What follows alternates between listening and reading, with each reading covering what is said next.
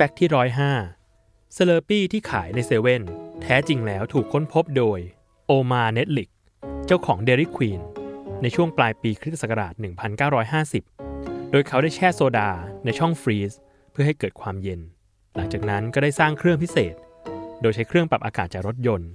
แช่แข็งส่วนผสมระหว่างน้ำเชื่อมน้ำและคาร์บอนไดออกไซด์เพื่อทำให้เป็นฟองเรียกว่าไอซี่และต่อมาในปี 1965 เครื่องดื่มดังกล่าวก็ถูกซื้อโดย 7-Eleven และเปลี่ยนเป็น Slurpee ในที่สุด